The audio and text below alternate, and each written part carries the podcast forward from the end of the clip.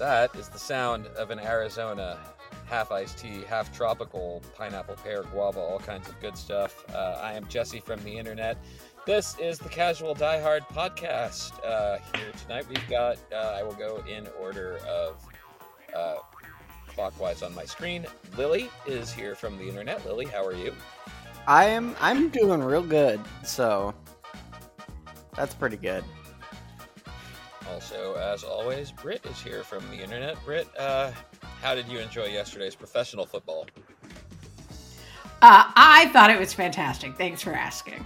I was, uh, I, I, I, the Niners winning was not shocking. The Niners stealing the Eagles' lunch money and like getting their head of security tossed was really just uh, more than I could have dreamed. So that was great. A level of hate uh, that in, in that rivalry that is approaching college football levels. And this is a college football episode of, Col- of Casual Diehard. And we've got a guest today from the internet. It is Jason from the internet.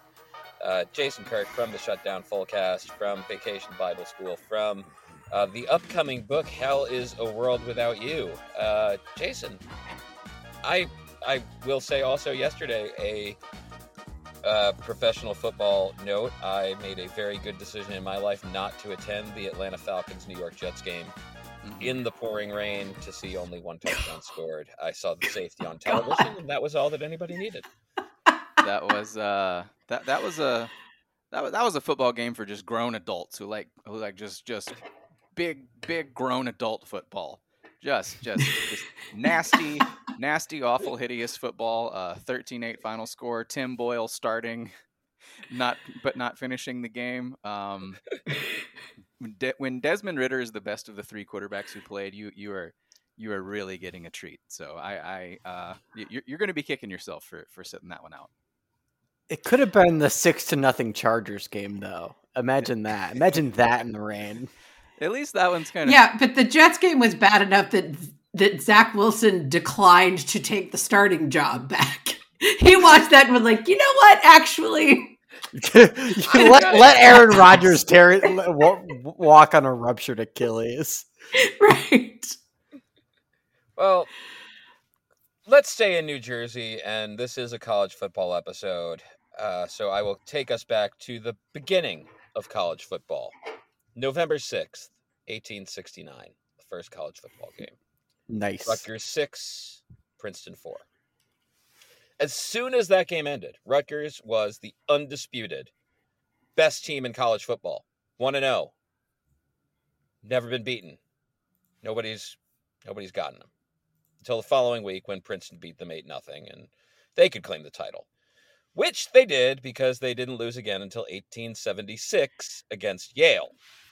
So, let's just imagine that Yale uh, that uh, Yale now takes that uh, championship belt from the first college football game. It now belongs to Yale.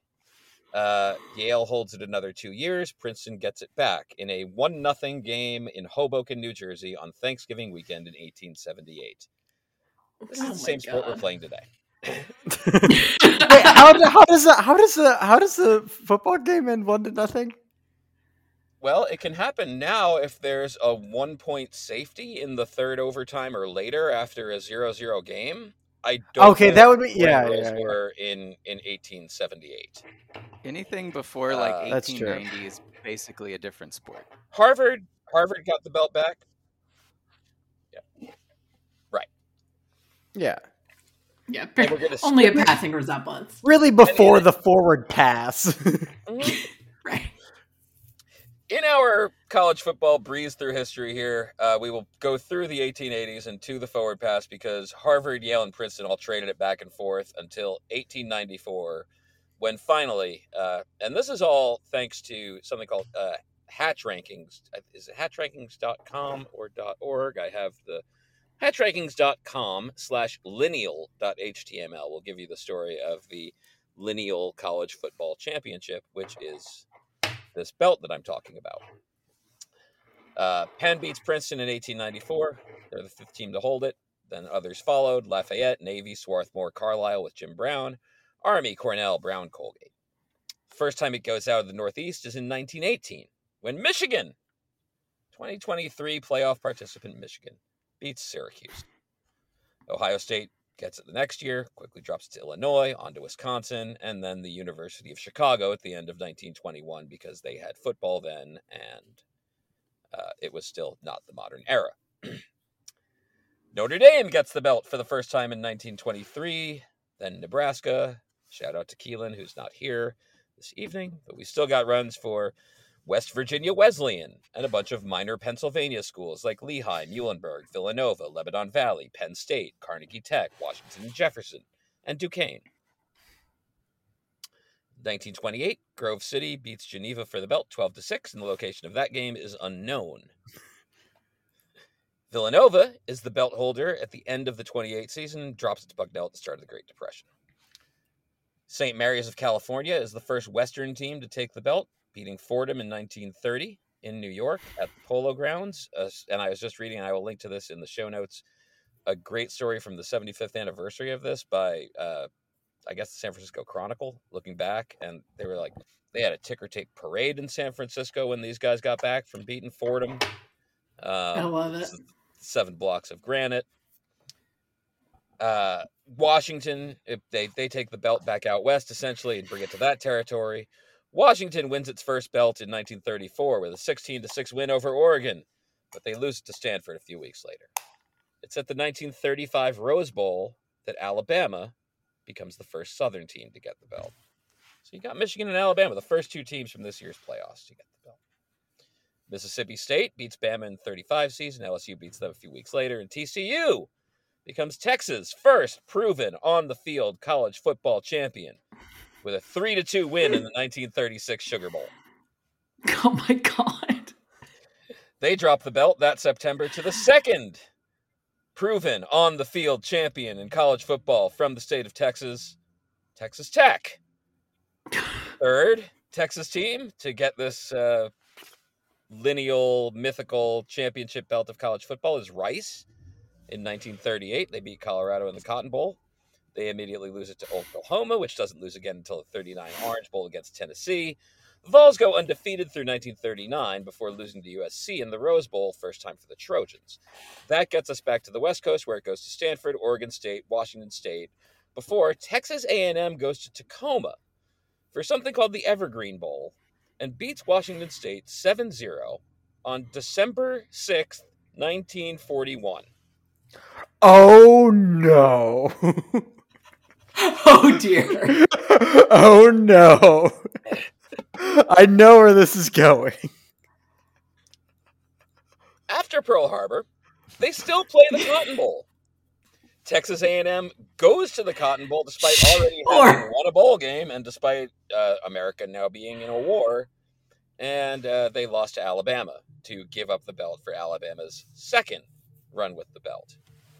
This also sets up Georgia's first run with the belt uh, because the Dogs beat Bama in Atlanta on Halloween 1942.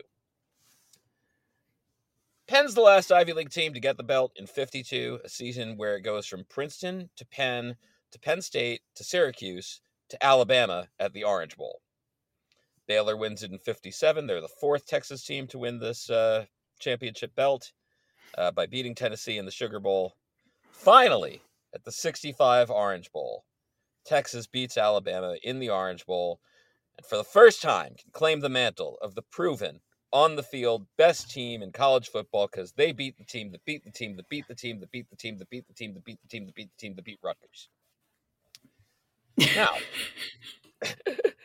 the reason that I went through all of this is that Jason compared Florida State in his newsletter today on Substack, which I enjoyed very much, to a situation that could have been, you know, them going Florida State going out there and giving the middle finger to everybody. after being told by authority figures, "Screw you guys, you're not good enough, you're not fast enough, you're not all this." Um, but it turns out that I think that there's a different, and I love that. I think it's all it's all very true, and I'm also very glad that Florida State is not uh, actually going to be on the field as a sentimental favorite for us to cheer in a Daniel Bryan. Uh, but there's uh, here here is where this turns and, and into a different uh, wrestling angle. A couple of years ago, and LSU was holding the belt, uh, and it was peak COVID. I had plenty of time on my hands. I went back and I found that if you awarded a new belt at the end of each college football season, every belt since World War II eventually wound up getting to LSU holds it because they beat someone who beat someone who beat someone who beat someone. And then, first game of that season, LSU loses. Um, and in fact, nobody held the belt for more than a week until Alabama got it back um, and won another title. But Alabama then drops that belt uh, to Texas A&M, which means Georgia never got the real belt during its historic dynastic winning streak. And Alabama now holds the 2021 and 2022 national title belts, while Washington, it turns out, at this point, um, because A and M beat Bama, Ole Miss beat A and M, Baylor beat Ole Miss, and then uh, at the start, uh, BYU beat Baylor, then Oregon beat BYU, and Washington beat Oregon last November, and the Huskies haven't lost since. So Washington is the current holder of the all-time belt. Alabama has the last two belts. And what we will see is guaranteed because they are on opposite sides of the bracket. We will get a unification match in the CFP final. And it is because of this, as well as not having to hear the chop in two games that figure to be very good. And, and also, you know, just as somebody who's not deeply invested in any of it, um, it's been very funny to watch people scream at each other for the last 24 to 36 hours online. Um, but I'm okay with this from now on if we use this as a way to say, okay, whoever wins the college football playoff this year will go into next year holding the belt. If they go undefeated, great. They are back in. That won't be a problem anyway. It'll be a 12 team field.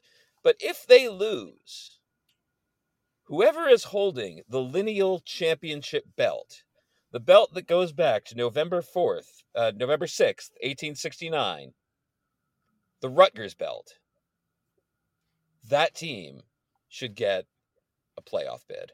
I would far rather see that than, say, uh, the G5 representative for this year. This feels suspiciously like a word problem in like freshman algebra. So in inherently, like reflexively, I don't like it because it feels too much like numbers, which is not. I don't love it. Well, I think if you want to make brain take this all the way and make it completely pro wrestling, you're going to need to like um, some of these t- titles are going to need to consume each other and then split, and uh, and, and you know you're going to need to merge some of them just completely arbitrarily. Um, and I think arbitrary will not only make more pro wrestling but also more college football. So Yeah, you got to make it incredibly arbitrary and like at one point like somehow accidentally delete the lineage of like one of the prestigious titles despite the fact that like, you know, it was the tag team championship for like 50 years and then you merged it all and for whatever reason it's only got like a 5-year history now.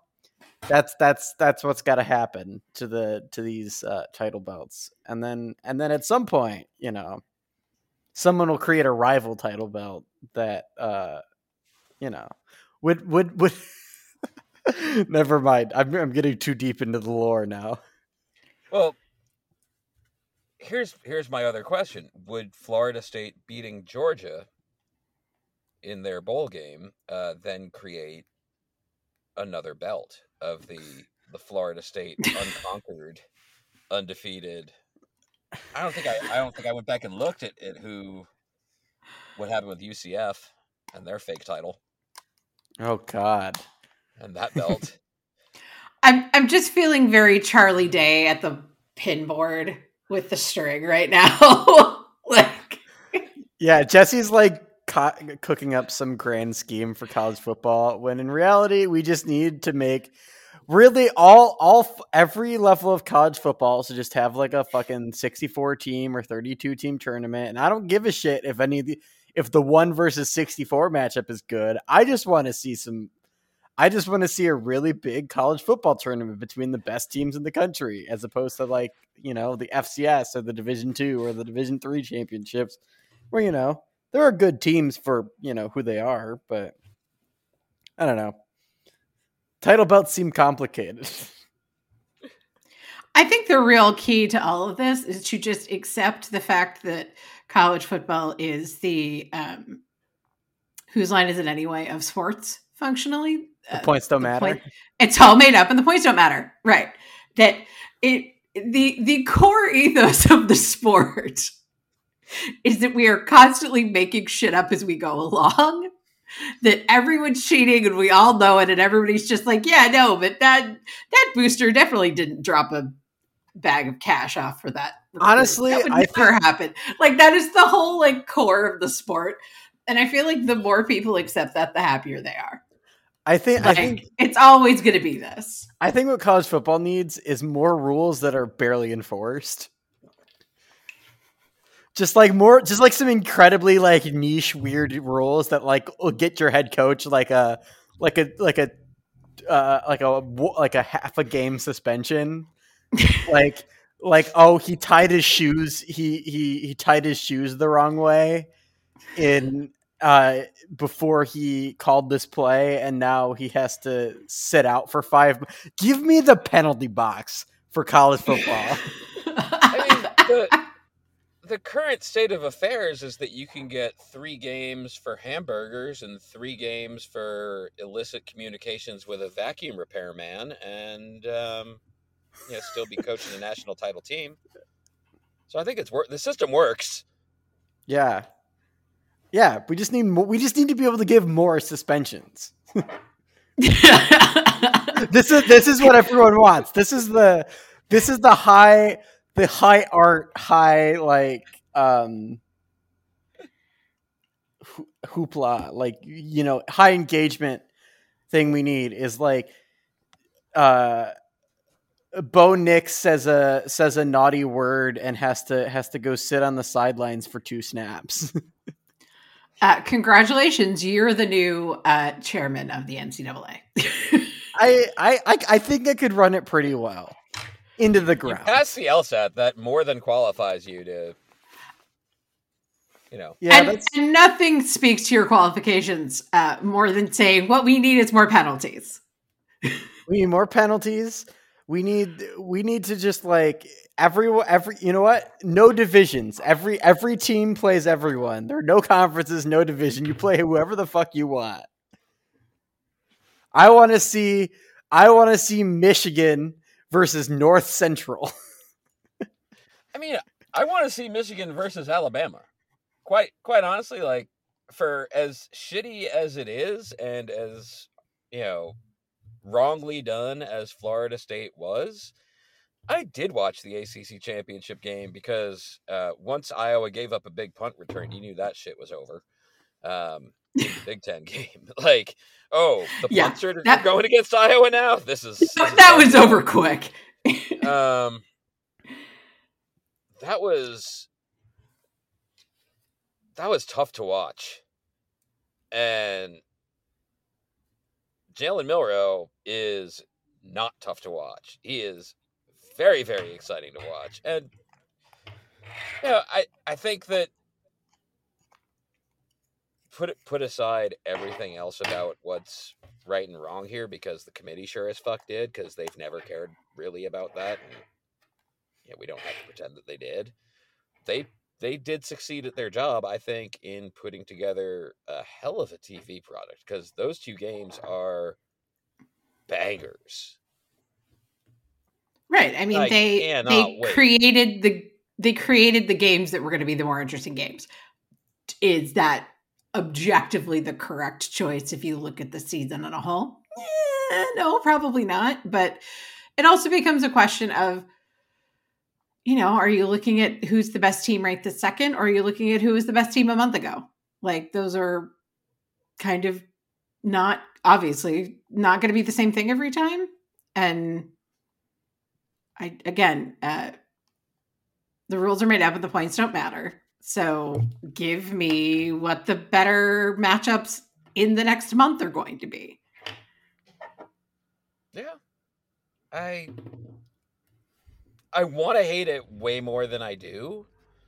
Like on a rational humanistic level and like I feel terrible for all of the Florida State players and especially Jordan Travis getting hurt like that in addition to like then having them be like yeah you being hurt is the reason that your team uh is staying home from the thing that you you know thought that fucking sucks and the old men who run that committee should all be launched into you know various Is it bad that I I, I want the computer back?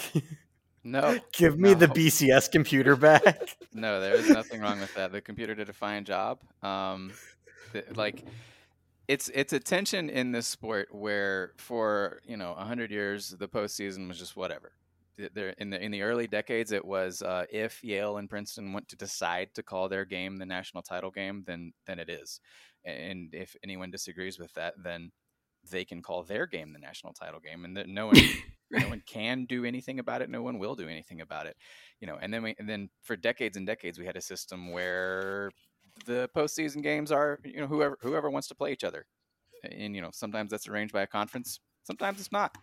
Um, and like that that that spirit of we want to see good game, we want to see Bama play Michigan. Like of course we do. Um, we want to see two good teams play each other, and we're trying to cram it into a tournament with um, with rules and formats. It's not a fit. It has never been a fit. Uh, it will never be a fit. Like there are levels of college football that have tournaments and they work fine. They work fine. But like in the top level, like we, we just want bowl games. Um, and like we had a problem because it's hard to tell who's the champion after bowl games. But like, it is that really a problem? Because sometimes there's two champions. Okay, so what? sometimes there's two champions. That's funny. That's great. Um, but I mean, we're we're in this like very awkward middle stage right now, where it's like bowl plus playoff, right? Yeah. Where like Yeah. the playoff is made of bowls, and then and then there's Right. this whole other thing afterward, like like Bama Michigan, that is a bowl, that is a rigged up. Like one team deserves to be there, one team does not. Um, but it's rigged because it's a bowl. It's literally at a bowl site, and it has the name of a bowl. Um, and we can call it a semifinal all we want, but it's it's a pair of bowl games that then that then lead to another.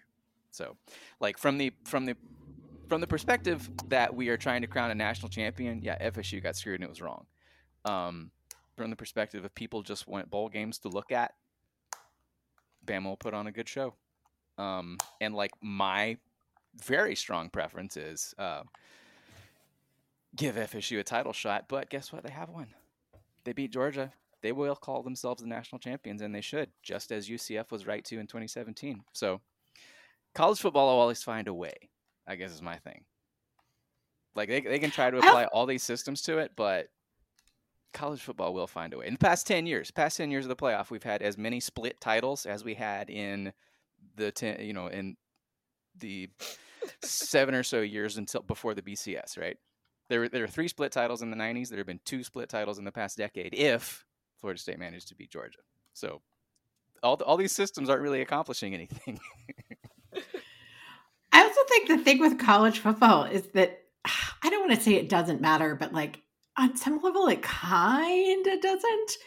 Because I think the things that are the, and we've talked about this before, the thing that is the most interesting on a lot of levels about college football are the conference battles. They're the conference championships. They're the rivalry games. Like at the end of the day, those are a huge part of whether a team looks back and says, was this season successful or not? And whether fans look back and say, okay, how successful was the season? Is did you meet, beat the teams that you hate the most and want to beat? Did you beat the team that you wanted to beat in the biggest moment for whatever reason? And yeah, obviously, if that leads to a national championship, that's great. And uh, you will pry my Florida national champions assortment of hoodies and whatever from my cold dead hands. but I mean, there's been lots, I, and almost anyone who's a college football fan who isn't a fan of like four teams has had a lot of seasons that were still fun and entertaining and that, you know, filled its role in your life that there was no national champion aspirations, but you know, you you beat your rival or you made a decent bowl and you played well or whatever it is. And I think especially those rivalry games, those conference championships mean so much. Yeah. At, now, the conferences aren't going to exist in anything resembling what we're used to them looking like very quickly here, but that's that's another thing that I think is why this is something that we can laugh about is that this problem is naturally going away. We've had this thing, and I can't believe that it took 10 years to get here. That you have five conferences for a four team playoff. Like, and that's before you even think about, you know, the Notre right. Dame or the G5 team that that sneaks up there. You've always had five power conferences and four playoff spots. And there have certainly been years where it's been two SEC teams and two conferences get left out, and that's felt like bullshit too. And in at various levels of like what it means to be competing for a championship, if that's what the football the CFP is allegedly about. This has always been something that was looming, and it finally took until the very, very end of it to bite them in the ass when and this is this is why I wanted to talk about what the playoff bubble, you know, would have, could have, should have been had they gone to a 12 team playoff this year. Because instead of talking about Florida State getting screwed, we'd be talking about, you know, oh, should Florida State be should Florida State be, you know, getting a bye instead of having the five seed? But more interestingly, we could be having a debate, you know, at, at the bubble of Oklahoma was 12. Uh, but I guess that um, the fighting Falwells would be getting they get that that spot, the 12 spot. Falwells.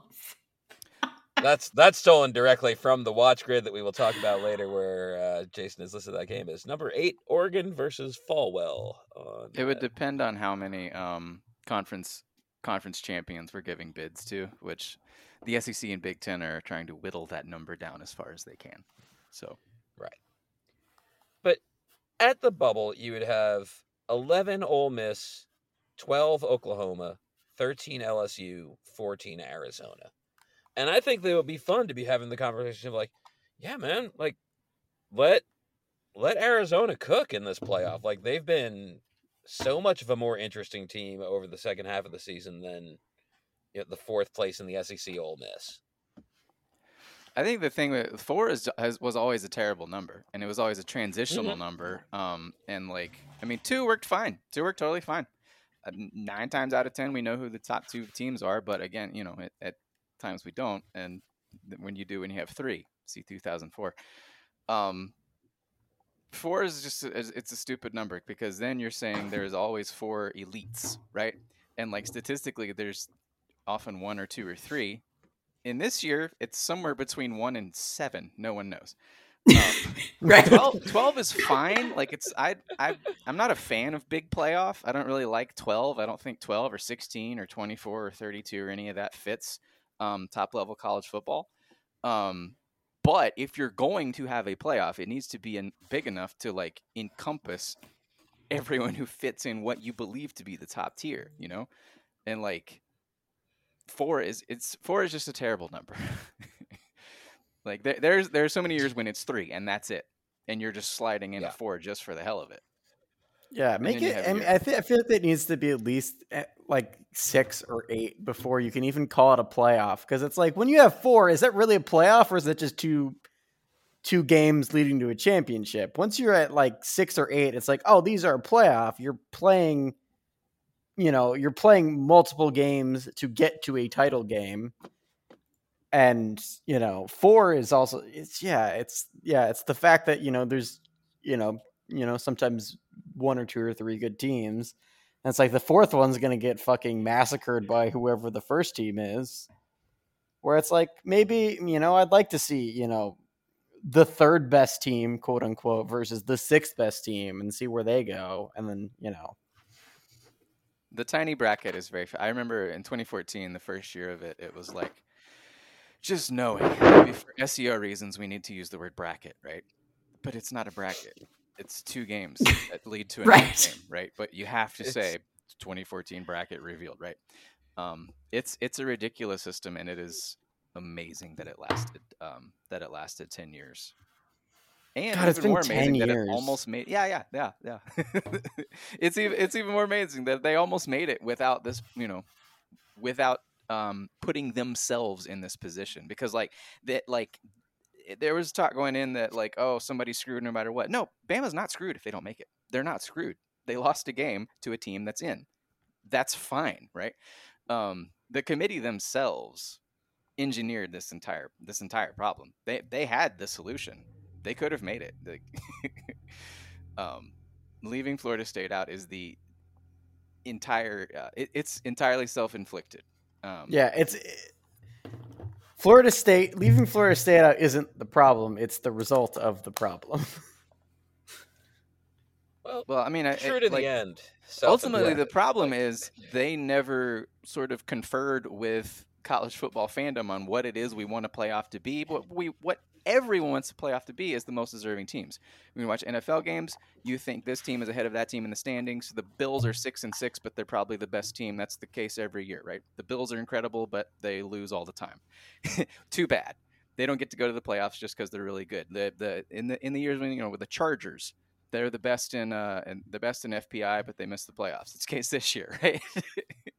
There's a long time for is the Seahawks. The Seahawks are the best in uh, F plus, but they're nine and seven, right? So what? last last year's Vikings are complete bullshit, but make it.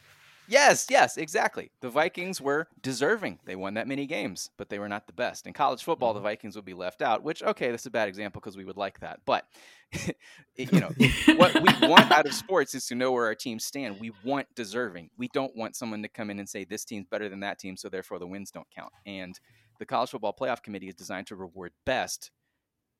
And it's their definition of best, and they get to change, you know, change that definition from year to year. This is the first time they've ever cashed in the "we only reward the best teams" card, um, and it just feels very, very, very bad that it happened to benefit the SEC.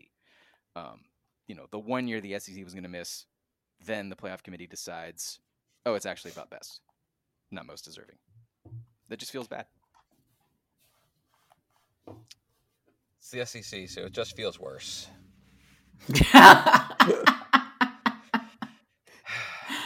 Um, Ah. I, I was Yeah. thinking, you know, people people say things like, you know, how how do you explain to your kids whatever horrible thing they want you to think is horrible? You know, that's always been to the phrase. How am I going to explain this to my children? Um, and it turns out that like most of those things are fairly easy to explain. Like, yeah, people like sex is a thing. It happens. People love each other. Sometimes those people or whatever. Um, but try to explain won all of its games. I'm like I'm trying like my my my son came out of after school today, uh, just livid over what he felt was a, an unfair decision refereeing decision in an after school soccer match, and did not speak for five blocks on the way home. Trying to explain to Sean yeah, Florida State went 13 and 0. Uh, they won their conference championship in a game that the other team never really even had a legitimate chance to win. Um, they are not going to be allowed into the college football playoffs. I don't know how I'm going to explain that to him in a way that like is going to work cuz I they're they're you know other than well, you know, they decided that everybody wanted to see Alabama. Like or Brock Glenn is too good at playing school and he's not Cardale Jones. Mm-hmm. Yeah. You know, you, you know what we should do is we should just make it a fan vote. Like, what what matchups do you you Oh, the fans want to see? I mean, if you want to guarantee that you have a SEC heavy matchup just about every time, that's a great way to do it. or or or maybe add a fan voting component. I don't know. It's it's stupid either way. No, but you're right. I I could explain my gender better to a toddler than I could explain the college football playoffs. and the toddler would understand it. I mean, when we're talking about like, you know, anytime you talk about college football to someone, right? You are getting a you're you're able to talk about so many things besides just uh, sports and competition and all that. Like, to explain this, you have to talk about market forces and institutional self-preservation. And oh, we're talking about we're talking about all of America when we're talking about the decision to elevate this team to another. So like. College football is rich with lessons, and they are usually what not to do. Like there, there's always so much to talk about. All of it is bad. Yeah, Ra- rarely instructive in a positive way. Speaking that's why I of rarely instructive in a positive way, um, earlier this season, at the beginning of this season, we started a, a little game that we called uh, Brian Ferentz Bingo because I forgot about Brian Remember? Ferentz bingo. Brian I Ferentz also Bingo? forgot about Brian Burns bingo. Uh, so we had Brian Ferentz Bingo. Uh, we all got to 325 points. Uh, Brian fell far short, uh, and he's losing his job. But we now have uh, Bowl Bingo, um, and I'm not really sure. We can we can discuss this as we go and figure it out. But I'm going to give us uh, each. Um, well, there's there's four of us here. Uh, so this will be a five by five grid. We are going to go uh, based on. Um, I will get the link again and put it in the chat for us from Jason's Substack from today. Jason, what is the? Uh, uh, it's jasonkirk.fyi. And I will put this into the chat so that you guys can see how Jason has arranged all of this year's bowl games into a very friendly grid, which he does all the time anyway. But this is just for the postseason. Uh, we've got the green column, watch this, the yellow column, maybe watch, and the red column, it's football. Uh, each of us will be drafting a column. Uh, so there will be a uh, Lily as the winner. You will have the first, as the winner of Brian Ferentz Bingo, you have the first pick. Jason, as the guest, you will have the second pick. Uh, Britt, you will have the third pick and I will have the fourth pick, and then we will uh, have some wild cards at the end. Um, so the way this will go is we will be going down to fill out the bingo card. Um, we will each have a column. Your picks will be to fill out that column, but this is a collaborative enterprise. We are trying to hit bingo over the course of bowl season um, with these games and since it's games rather than numbers, we're going to be looking for things. Again, I haven't really plotted out the game so much as uh, the format of drafting the bingo board, which will be uh, we each need to pick uh, one game from the green column from the watch this, one game from the red, uh, one game from the yellow, and one game from the uh, red that we actually would like to watch and see and talk about. Red might be a tough tough to find. Um, and then also one uh, one game from the green that you uh, I'm sorry, one game from the green or yellow that you would not like to watch, and then one of the four remaining FCS teams uh, will be the rest of your grid, and those are North Dakota State, South Dakota, uh, South Dakota State, and Villanova. and then there will be a free space as well. So, Lily, you have the first pick. Is this any anything in the and anything in any of the columns, or just the bowl games? Um, okay, so I'm gonna go really weird for this first pick, but only because my sister goes there. I'm gonna go North Central versus Wartburg. my sister goes to Wartburg, and her uh, boyfriend does their uh, announcing. So it's uh, it's a cute. It's a. I I think I should take it as a first pick. Hey. I'm pretty sure I got an email from someone with uh, opinions about this game. Uh, yeah, from from uh, emailer Michael. The Division Three semifinal between North Central and Wartburg is bad seating. So I don't. Sure, I'll stand with, I'll stand with that. Let's just say North Central has has yet to, to yet to not win a game by like more than forty points this year. They've won several games fun. like se- like seventy to nothing. Wartburg's also undefeated, but you know, it's uh, North Central's uh, one of the better D three, the probably the best D three team of the last like ten years. Okay. Jason, you're up. Uh, your pick of all bowl season. So now the the goal here is to um, does does each round have its own goal or or her- or what? Uh, now we are just trying to build a a solid bingo board of games that we will then uh, play bingo with. I see. So really, if there's just any game that you want to talk about or mention, as as Lily just did, um, and any games that you want to shout out here, because there's a such a such a smorgasbord over the month of December. Well, I think if I were to um, recommend just one game to uh, be aware of, um, I wouldn't get too cute with it. I'd go with Washington, Texas, the uh, the quote unquote playoff semifinal. Um, two very good offenses. Um, Washington tends to be chaotic. Every Washington game is entertaining, no matter the opponent. Um, they play down to their opponents, but they'll need to play up for this one. Texas, uh, a lot better on defense than I think people uh, have gotten gotten to expect from a, from a Big 12 team. Very, very good up front on defense. Um, and both of both of these teams just do a lot of creative shit on offense. Just just a lot of trying shit. So, uh, yeah, th- there, there's a very good chance this could this is game of the year contender. Let's put it that way. I agree with that. Texas uh, creative offense. I do need to shout out the uh, the play the the pass that they ran to. Um, oh, I don't know his first name. Sweat, ninety three.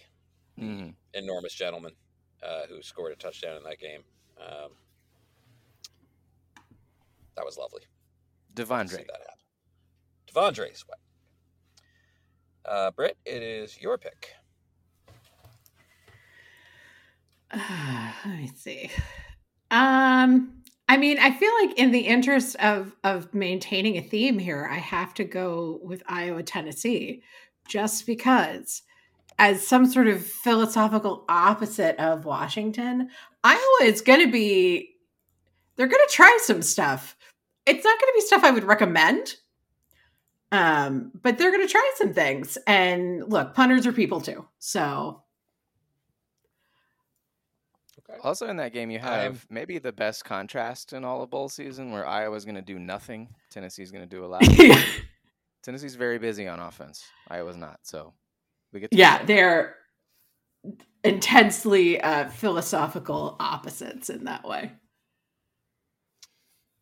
Uh, that is a green columner. I am going to follow up with one from the yellow column that features the team that I wanted to see play against Iowa, uh, which is LSU. I am very angry at uh, the bowl people for somehow not giving us Iowa LSU. Iowa Tennessee is fine, but like it was right there, guys. When you when you talk about everything versus nothing, um, Wisconsin really could do nothing. They did do a lot of nothing this season and finished behind Iowa in the Big Ten West, which is an achievement.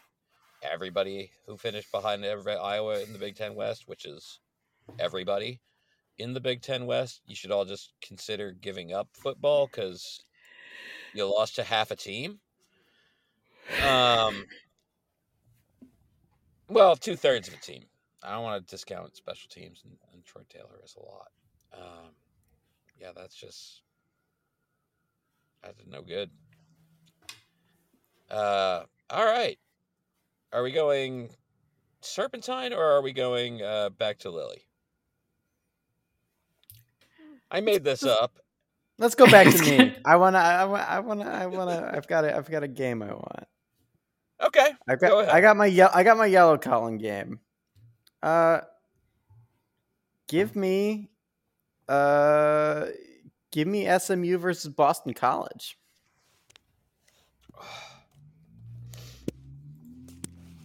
Okay. I might go to this game. It, it just seems. It just seems fun. It just seems like. It's I such don't a it's such a weird matchup. Uh, yeah, exactly. That's why I. That's why I, I just like. I just want the weird. I want to celebrate the weird. Um, and and that's that's that's what I want. I want SMU versus Boston College. A future conference matchup, no less. Yeah, exactly. Future, Yeah. future ACC matchup. Jesus. I am. I am all the more pressed to go to Fenway Park for this now. Because when is SMU ever going to play at Fenway again if they're in BC's conference? They're Yeah, not going to Pro- get the invite to this bowl ever again. SMU being sick of playing in Boston is a situation we will uh, will be running into very soon. Oh, And I'm going to be in Massachusetts for for Christmas. Um, I'm going to need to consider this. ACC scouting. ACC, if you're listening, um, hire me as a scout. I will steal the signals of the SEC that uh, help get Alabama into the playoffs. I believe that signal is uh, writing large checks.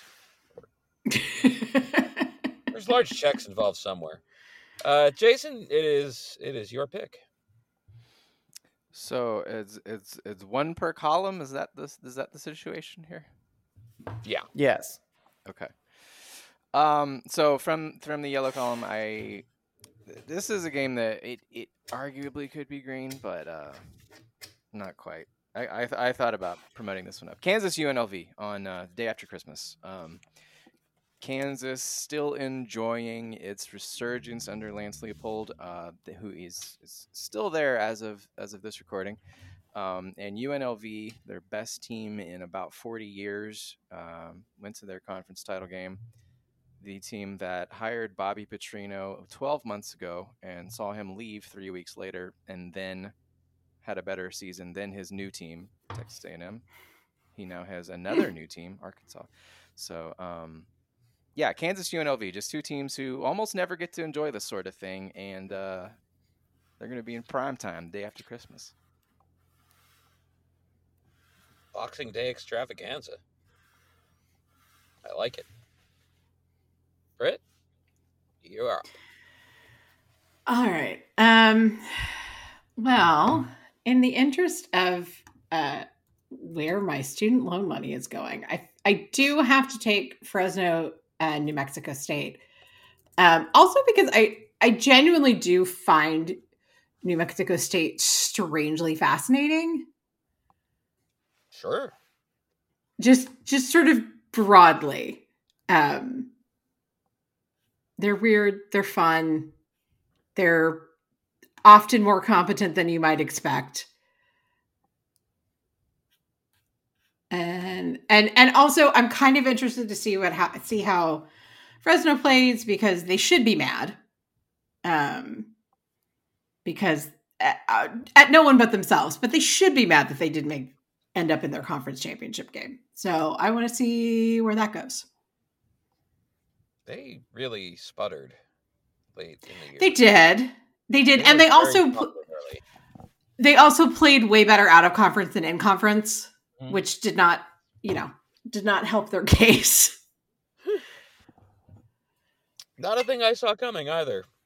No, they were like, Uh, well, we can definitely beat like yeah, we can definitely beat Purdue and Arizona State and you know look really competent otherwise, and then be like, oh, but it's Wyoming. Like you, you're all confused. Um, I am going to go for the red column for my next pick, uh, and I am. I'm going to go Saturday night, December 16th, Cal, Texas Tech. oh Um, God. oh, and that that's a Pac-12 after dark, isn't it?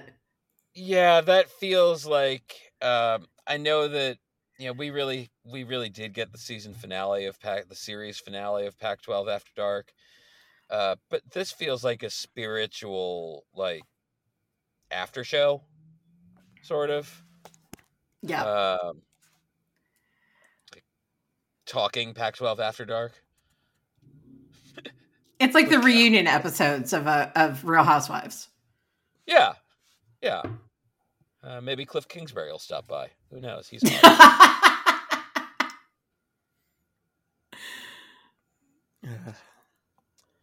right, uh, Lily. It is back to you. Give me the real national championship game, Florida State versus Georgia. but it's only the national championship game for Florida State, really. But I want I there's so many implications of that game. I want to see I want to see Florida State claim a national championship, beat Georgia and claim a national championship because they should. That's could that's be a the only entertaining game. It could be very fraught and very entertaining. Um, we'll see how many players show up for each side, but uh, but FSU is Yeah. going to give a shit. Jason, is is Tate Rodemaker good? Decent, probably, most likely decent. Uh, I mean, his uh, his first start was uh, on the road in Florida, and took him a little while to get going. Um, and I, what that and you know, that's pretty much all we've seen of him. So, yeah, I mean, it, I I would assume he'll be fine. I did not watch the Florida game, so. Um, I think we've collectively decided that it just didn't happen. So it's- Yeah. Okay. Um, ah, Jason, it is your pick. So I'm taking a red game, right? You've taken a green and a yellow. Okay. So, Um, sure. On December 28th, um, people should just be aware that the end of Rutgers Miami will um, will just be wrong. The end will be wrong. Um, Mario Cristobal, Mar- uh, Miami head coach, is a genius at late game situations, and I don't mean that um, he will select the best option. I mean he's more. what, what he says will it will be memorable. It will be it will be unique, special. He's a creative genius. Um, Yeah, McDonald's there you go. Unveils. He's an artist. Yes, uh, and on the other side is Greg Schiano, a, a, a foil, uh, a special foil as well. Of course, Greg Schiano was the one who was asking um, grown man NFL players to dive at each other during uh, during kneel downs as the Tampa Bay Buccaneers head coach. So, the final minute of, the, of this game, if you make it through the three hours preceding it, it will be memorable. That's all we can count on here, and it's it's this game kicks off at two o'clock on a Thursday, so uh, so around you know rush hour on a Thursday, you're going to see some of the worst football you've ever seen, and I, I don't know how you uh, how you pass that opportunity up. Rush hour on Thursday in the Bronx in December. Uh, I've lived in New York all my life. I've never been to the Pinstripe Bowl. Um, some of that is because a lot of years we are in Massachusetts, but this year I am thinking of attending the Fenway Bowl. I have never, in its history, thought I would like to go to that stadium to watch football. Um, even as I, I saw soccer there once, it was fine. It's not a special experience to go to New Yankee Stadium, even for baseball. Really, it's just it's sterile and one of my least favorite places on the planet. Um, they should still be right across. That's a whole other conversation for a whole other time. Um, yeah, Rutgers, Miami. Uh, I I think I will tune in for the final few minutes of that, and that is it. Hopefully, as we are getting back from Fenway Park, where football should be played. Uh, Fenway. Okay. Uh, Britt, it is your pick. All right. Um, well, so for my um, for my red column pick, I'm going to go Texas State Rice, specifically because Texas State's band is fucking great, Hmm. and they are uh, worth the price of admission for a an otherwise uninspiring football matchup. And Rice's band is is wacky. So Rice's band is wacky. Rice's band is uh, musically very good. Also, like they're not the most like precision like some of them are, but Rice has a very good music program, so it'll be a good. It'll be a good band matchup. Watch halftime. Maybe don't watch the rest of it. smart. I also like a good Texas school on Texas school where, yeah, there, there's some potential for like, yeah, some of these guys have played against each other in high school. Yeah. Um, so you might have Little, some little Texas on Texas beef. Uh, uh, you know, s- a Underrated good old, a good old uh, southwestern com- old school southwestern conference matchup. Yeah, I like it. Uh, I still have I've I've gone yellow and red. I'm going to go green here and take. Um, listeners of the show know that I'm a longtime Sun Bowl honk, and I'm going to stay that way with uh, Notre Dame, Oregon State. Uh, should be fun. Should be fun. I like it. I like the Sun Bowl, so I'm going to stick with it here. And that takes us back to Lily. What's the la- next last two picks? Uh, the last two picks are um, a uh, here's uh, uh, an FCS team remaining. I've done this wrong. Okay, uh, uh, the FCS team remaining will be how we fill out the wild card comp. Okay, so the two picks remaining are uh, a one that you would like to avoid, um, and a flex. Ooh, a flex. So a flex is just anything. Yeah. Okay. Um, I'm gonna use my flex on uh UTSA versus Marshall. Not not for any particular reason other than I like that people call uh the Roadrunners the Meeps uh, sometimes. Meep meep. Yeah, uh, that's that's the only reason. I have no clue what that game that game's gonna look like. I don't know anything about either team, but I I like that um, they call UTSA the Meeps. I like that.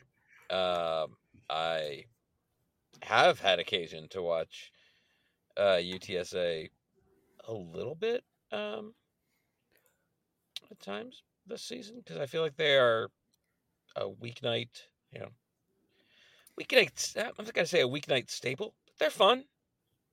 I enjoy them.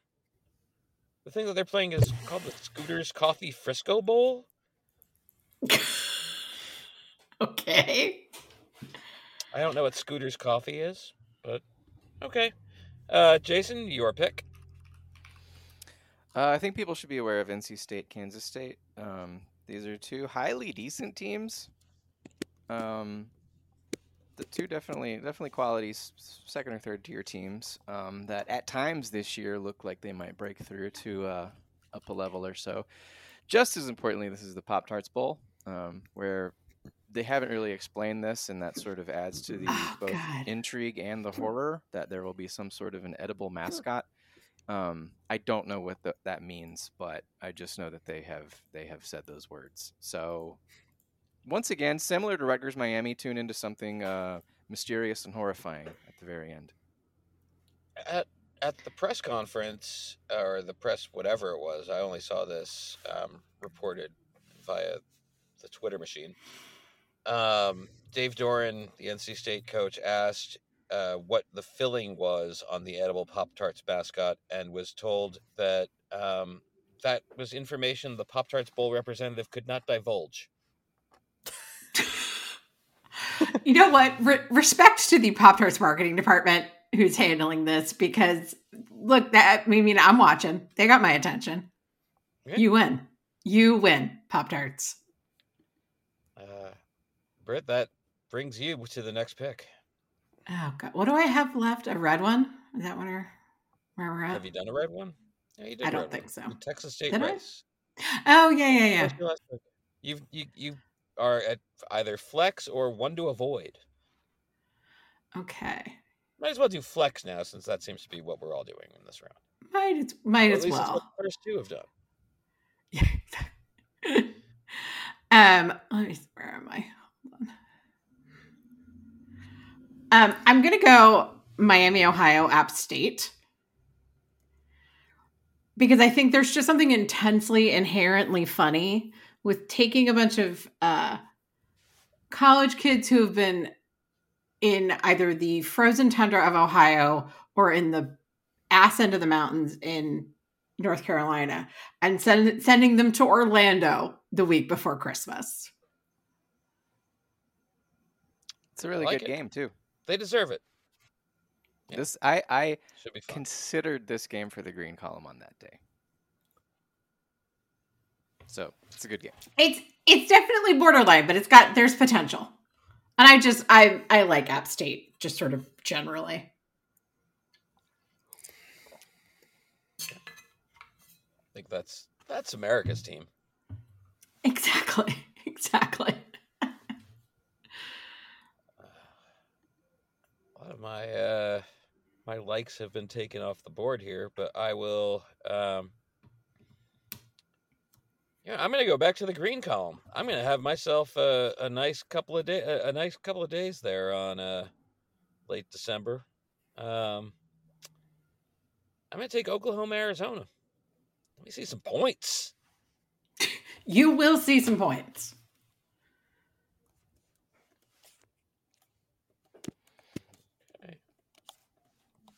That, that is Ooh, that's a loser leaves town match for the Big Twelve. Sort of. Oh You mean Uh, bo- I mean both are leaving. Oh yeah, It's, It's a- it's incoming, a- outgoing. Yeah. Yeah, yeah. it's a coming and going. There's only room in this town for one of us. Yeah,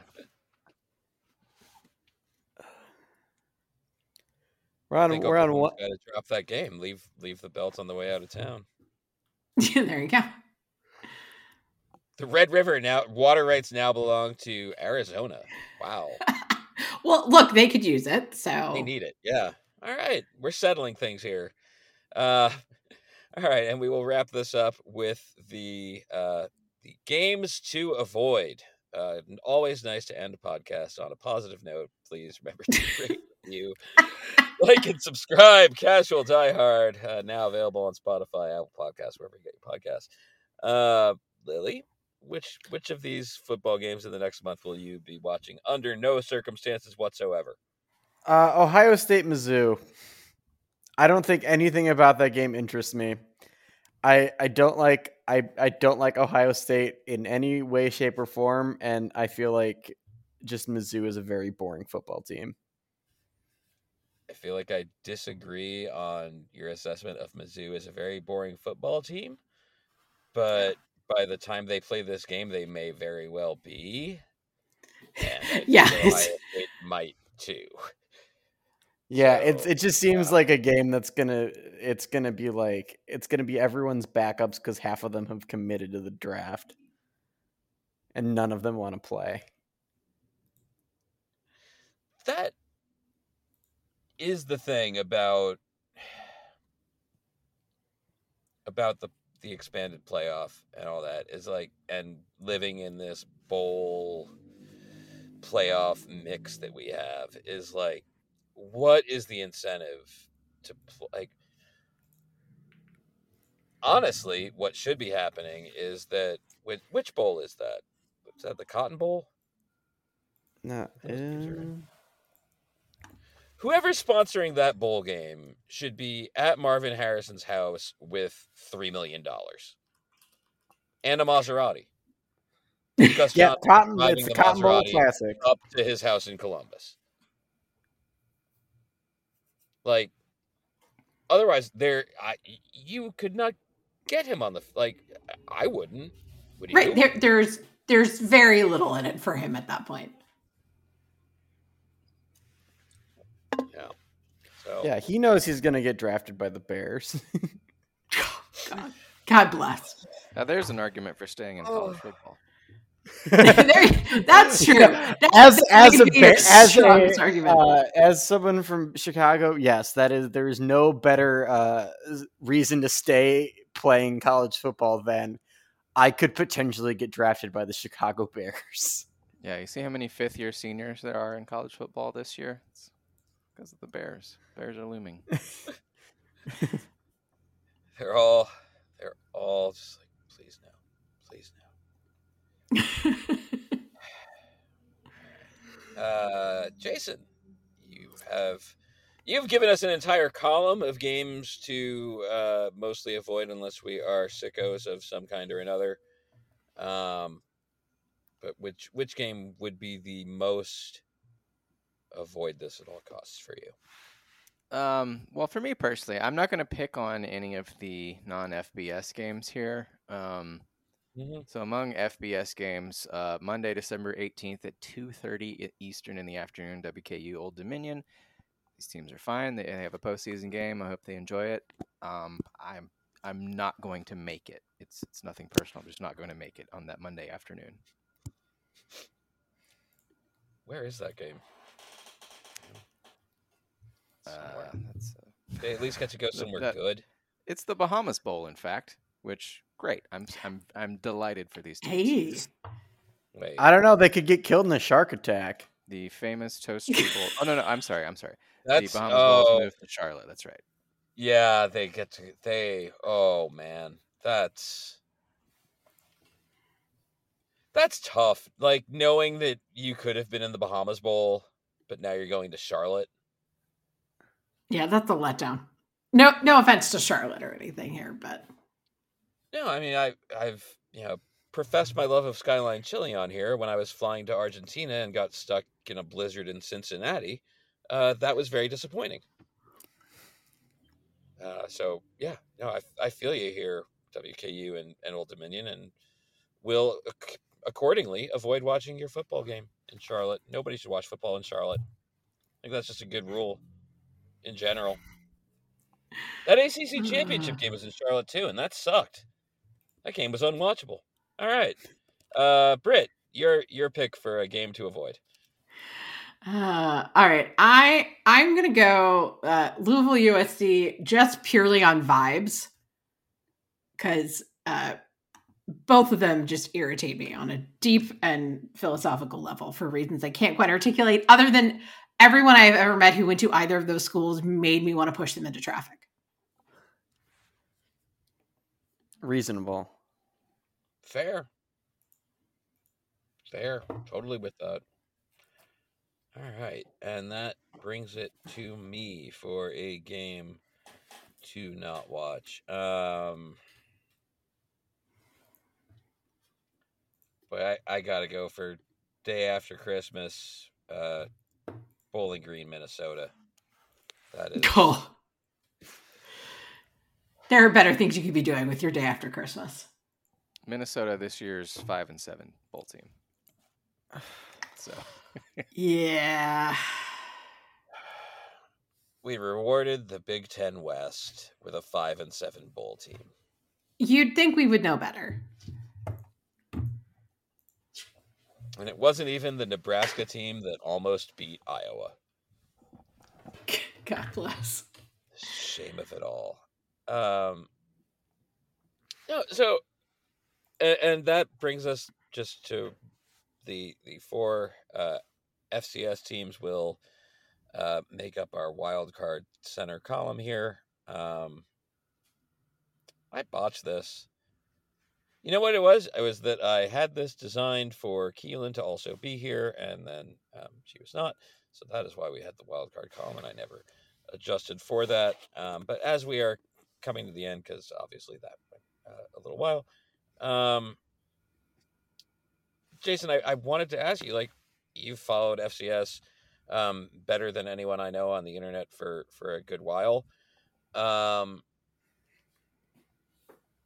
what is the reaction generally like when that bracket comes out? Like, is there a big hubbub over um, who is left out of of the sixteen?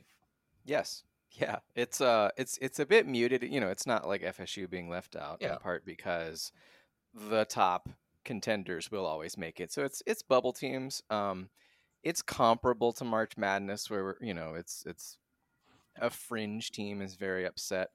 Um it's usually not a great injustice. We're usually talking about teams that have lost. You know, you you might have like a an 8 and 3 team, that type of team is being left out or, you know, or maybe it's a a 10 and 1 team from a weaker conference or um, or the Missouri Valley or the Big Sky are your best FCS conferences and you know the worst teams in those conferences are still good um, so you, you might have a 6 and 5 team that feels like they should go and it's like well shit they lost to the five best teams in the country why not um, but those are the kind of debates you get on like FCS bracket Saturday That feels like something I would be okay with having. So I think again, twelve team playoff, four is four is just bad.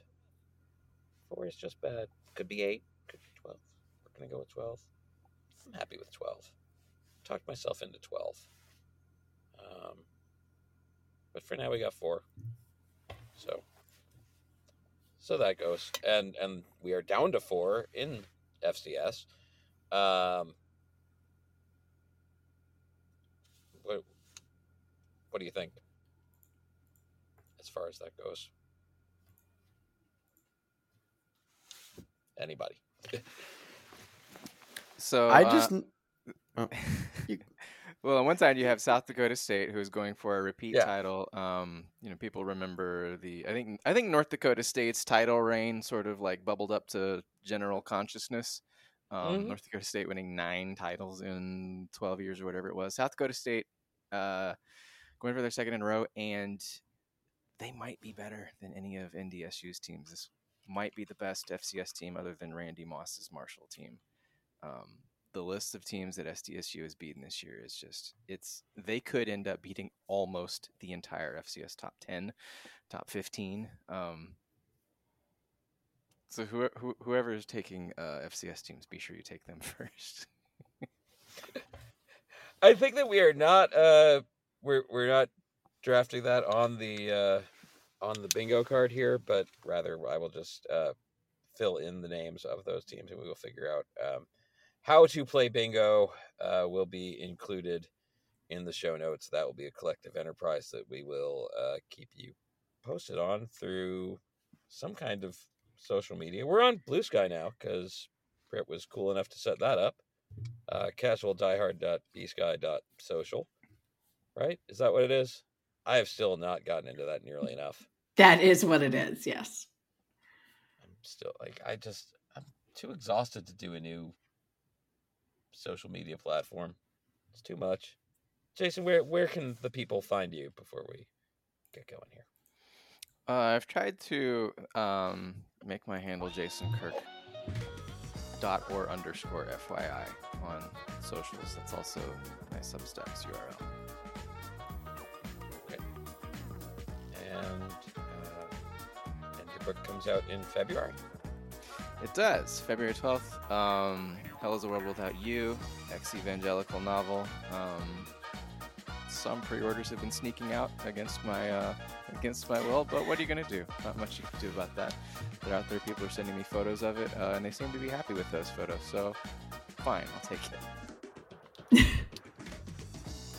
Well, I look forward to either reading it or praying that there's uh, an audiobook.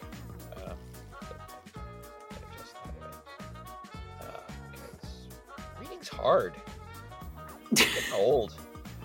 Like it is hard to like physically read. Like I've had a stack of books that just grows because my eyes hurt. Um, and I didn't used to like audiobooks, but now I do. I like podcasts too. I like this one. I Shutdown Fullcast. There are other podcasts that are out there too, but I think it's just us. They're they're the internet's only college football podcast. We are not a college football podcast. This is just an episode of our podcast, and and this is the end of that podcast where uh, I just ramble on a little bit until I reach the magic words. Love you.